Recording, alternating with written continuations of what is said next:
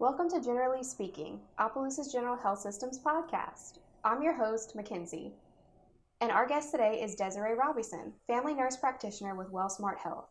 Today, she will talk about chronic disease management, including osteoporosis. Welcome. Thank you.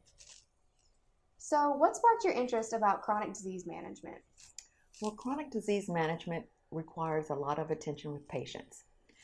More so, probably see those patients more frequently than we normally see a regular patient. And with seeing patients, it's exciting to set goals with them and to reach those goals and see how excited they are when they meet those goals. And it's also empowering the patients to be able to take better care of themselves. And that way they're more interested in, in the process and to achieve those goals. That's amazing. So, very goal oriented and very much about the patient journey. So, Desiree, can you tell us some examples of chronic diseases that you treat? Sure.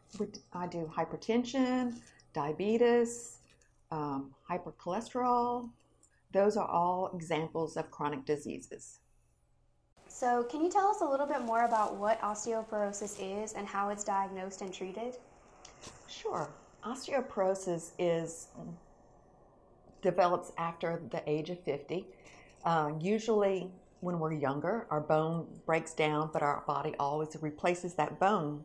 But after age 50, the replacement generally stops, especially in women.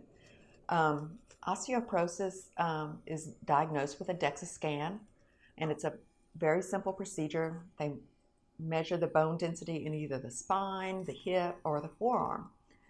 And depending on the numbers, depends on how we treat osteoporosis. It can be treated with oral medications, always with vitamin D and calcium, and there are other um, medications that can be given as an injection for the more severe osteoporosis patient. Wow, so that means it's really a range, very yes. much dependent on the patient. Definitely dependent on the patient. So, what are some of the other services that you provide here? I provide well exams, depression, screenings, treatment, anxiety, physicals, women's health, basic women's health, the whole range of patient care. Awesome. Yeah. So you see a lot of range in your day for sure. Definitely. And lastly, if someone wanted to make an appointment with you, what should they do?